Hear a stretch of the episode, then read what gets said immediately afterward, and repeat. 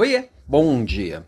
Os problemas que chegam para nós, líderes, resolvermos todos os dias estão cada vez mais complexos. Concorda comigo? E para isso, nós líderes temos que ter cada vez mais repertório. Por quê?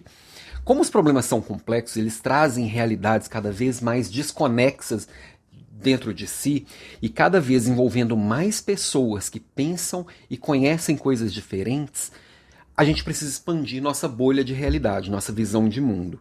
E desde que o mundo é mundo, nós, seres humanos, a gente tem uma tendência a moldar a nossa realidade pelo que a gente vê à nossa volta.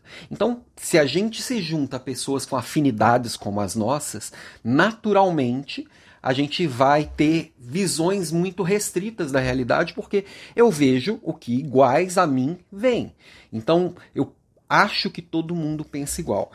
E com o advento das redes sociais, né, todo mundo conectado, é, o Facebook, o LinkedIn, o Instagram, qualquer rede social, ela tenta entender o que, que eu mais gosto para me mostrar o que eu mais gosto e então a partir disso é, eu ficar mais tempo na rede social. Qualquer algoritmo que a gente sempre ouve aí essa palavra, qualquer algoritmo de rede social, ele vai trabalhar neste sentido.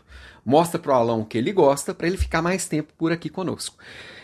E esse algoritmo ele vai sendo moldado também de, de, tal forma que, como vai mostrando as mesmas coisas sobre a mesma linha de pensamento, ele vai reforçando os meus vieses, vai reforçando aquilo que eu acredito e vai me fazendo ter uma visão de realidade cada vez mais estreita. E quando eu me deparo com alguém ou alguma situação é, que contraria essa minha visão de mundo, eu tenho uma tendência a desqualificar a visão do outro. Então, sabendo disso, Parece que sim. É, muita gente não consegue perceber isso, ou já ouviu falar, mas não parece, não parece fazer muito sentido. Eu sabendo disso, eu posso ampliar a minha visão de mundo desafiando o algoritmo. Como?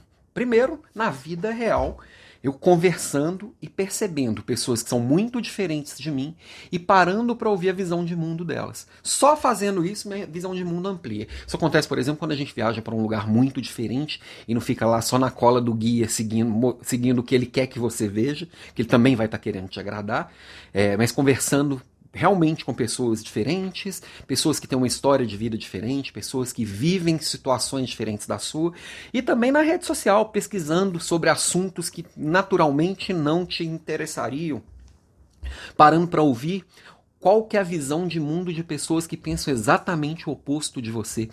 Se você consegue é, exercer empatia para quem pensa muito diferente, entender de verdade como é a visão de mundo dessa pessoa, naturalmente você vai criando possibilidades dentro de si. E a hora que chegar no seu colo um problema que parece insolúvel, porque a sua visão de mundo estava muito restrita e não apontava para a solução porque ela estava fora do seu campo de visão, a hora que você amplia isso, você amplia as possibilidades de resposta. Então, minha provocação para você aí hoje é: se provoque.